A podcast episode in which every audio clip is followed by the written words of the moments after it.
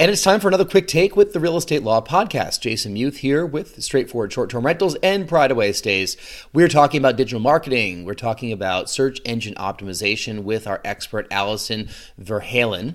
Alison was on the podcast earlier last year, and I know a lot has changed in the digital marketing world. It always does.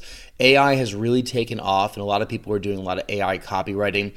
You need to be careful with AI copywriting because sometimes it just does not sound like English. It's a great starting point, um, but it really does help with blogging and email communications. And Alison talked on this podcast about why SEO and blogging are still hand in hand. Um, you know, there's a lot of video and audio content on the internet these days, but it's still not quite indexed on Google search the way that written content is. So, you know, things will evolve. And you know this actually might not be relevant in a couple years because there's you know all new ways that people are searching. Uh, but I remember back in the day when mobile traffic was nothing, and now if your site's not optimized for mobile because you're probably getting 60% of your traffic by mobile, if not more, well you know you're in big trouble. So um, listen to this if you need some tips for digital marketing and copywriting and blogging and search engine optimization for your landing page or your website and it's applicable to any industry but you know we're talking about real estate specifically. It's a very competitive industry and alison offers some great tips that will help you get your website and your blog in tip top shape to be found on google search. So listen up. So a lot's been said about video marketing these days but you know i know that the backbone of seo from years past, decades past, has been blogs and writing content, you know, because you mentioned the word crawl. You imagine all these robots out there crawling. They used to call them spiders, right? Like they're crawling the internet, looking at the keywords and looking at the back end of your websites. It just all mm-hmm. kind of feels a little sci-fi, but I get what they're doing. They're trying to index the internet and see what's changed, what's new, what's popular but I mentioned video because everyone's doing video these days, like on TikTok and Instagram and elsewhere. Video is a component of SEO, but you know, since you're a writer, and SEO has a writing backbone, as I mentioned, you know, talk a little bit about those two things together. Like, you know, don't, why is it a good idea not to completely abandon writing? You know, if you're like a huge influencer or doing a lot of great videos on Instagram and TikTok. Yeah, well, Google has not yet figured out how to read audio or visual content, it's working on it. It'll get there. But for the moment, again, if you're showing up in those searches, if that's your goal, you need the text so Google can figure out what you're all about. That can absolutely go hand in hand with videos. You've got those descriptions up there.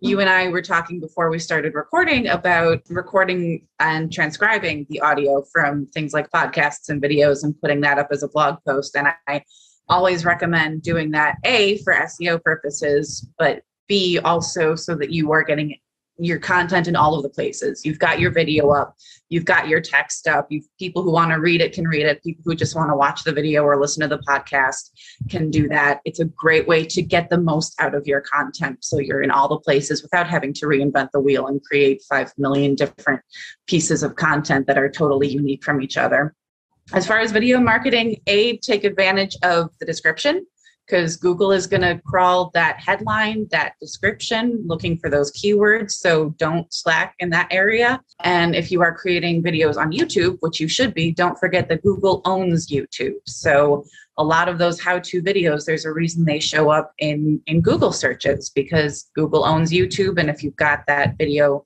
optimized, then yeah, you're going to show up in those, your video is going to show up in those searches. Yeah. We started this podcast as an audio only podcast a couple years ago. We've mentioned this in numerous previous episodes and decided to go video when we relaunched it last year uh, for that purpose. We wanted to have a presence on YouTube. We knew that YouTube was owned by Google and wanted to make sure that our videos were appearing when people were searching. So we've been, you know, judiciously building our YouTube channel as well with descriptions and using keywords and, you know, just trying to do the best that we can with how we're describing each of the videos that we're posting. It seems to be working for the most part. Obviously, everything could be better. And, you know, with SEO, you know how it is, Alison. Like, you don't know if it's going to work, you know, know, right? Like you mm-hmm. just you publish something and then you know you kind of watch to see if it starts drawing in visitors there's a lot of tips you could do behind the scenes as well like with an seo program but talk a little bit about the content that you recommend like for real estate for example let's just say we're working with a small brokerage in chicago or boston you know where mm-hmm. we're sitting what are some initial things that you'd recommend a, a brokerage do with their blog with their descriptions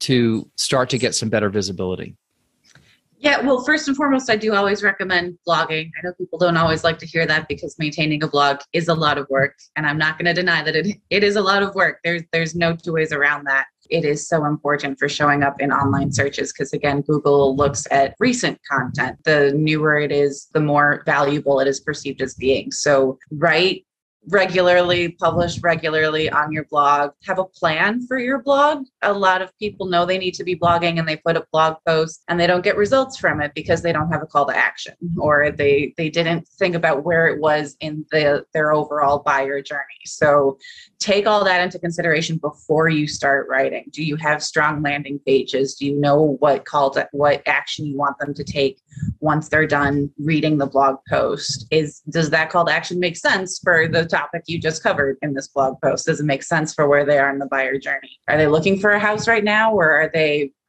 just kind of exploring the possibilities and window shopping, so to speak? So take all of that into consideration before you even start writing so that when you do write it and publish it, you've got your strategy laid out um, and activated so that people are actually you are actually getting results from your blog i think that's the biggest one that i recommend people take into consideration before they even start writing so, what are some good calls to action for professional services industries? I mean, learn more, sign up for our list. What are some good calls to action that you can pair with good content?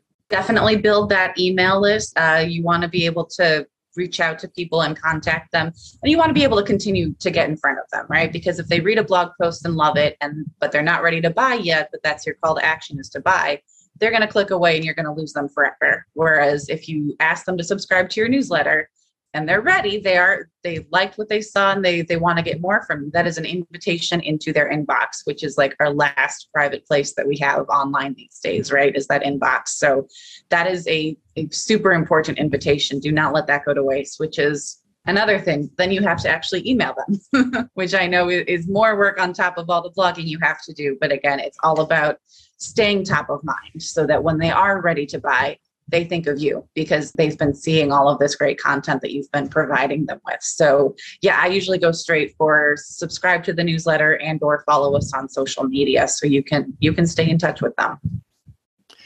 I feel like there's a lot of people that, you know, build their plan and have all the great intention in the world to do A, B, C, D, and E. And then just life gets ahead of them and time catches up and work gets busy.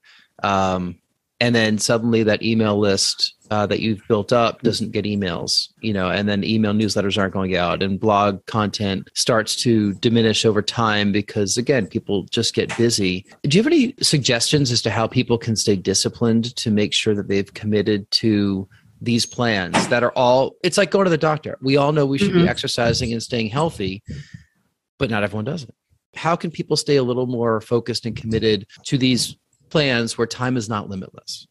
Yeah, definitely have a schedule. Publish every week is really best. So have, you know, a day of the week, have a time where you are going to publish that new blog post, uh, come hell or high water, right? And and stick to that schedule. Treat it like anything else you do for work because a lot of the problems that people run into when they own their own business is they spend a lot of time marketing and then they get busy and they they don't market anymore and then the work dries up because they weren't marketing their business. Whereas if you can find that balance where you are continually marketing while serving your clients, that's where you get that steady stream of income coming in. So definitely treat it like any client work, anything that is revenue producing for your business, because if it's working and you're following your plan, it should absolutely be revenue producing. Um, that said, I know we all have times where we get super busy. Um, and I've had times like that where I, I just don't have time to write a blog post this week. So mm-hmm. I will dig into my archives. You can always take a blog post that's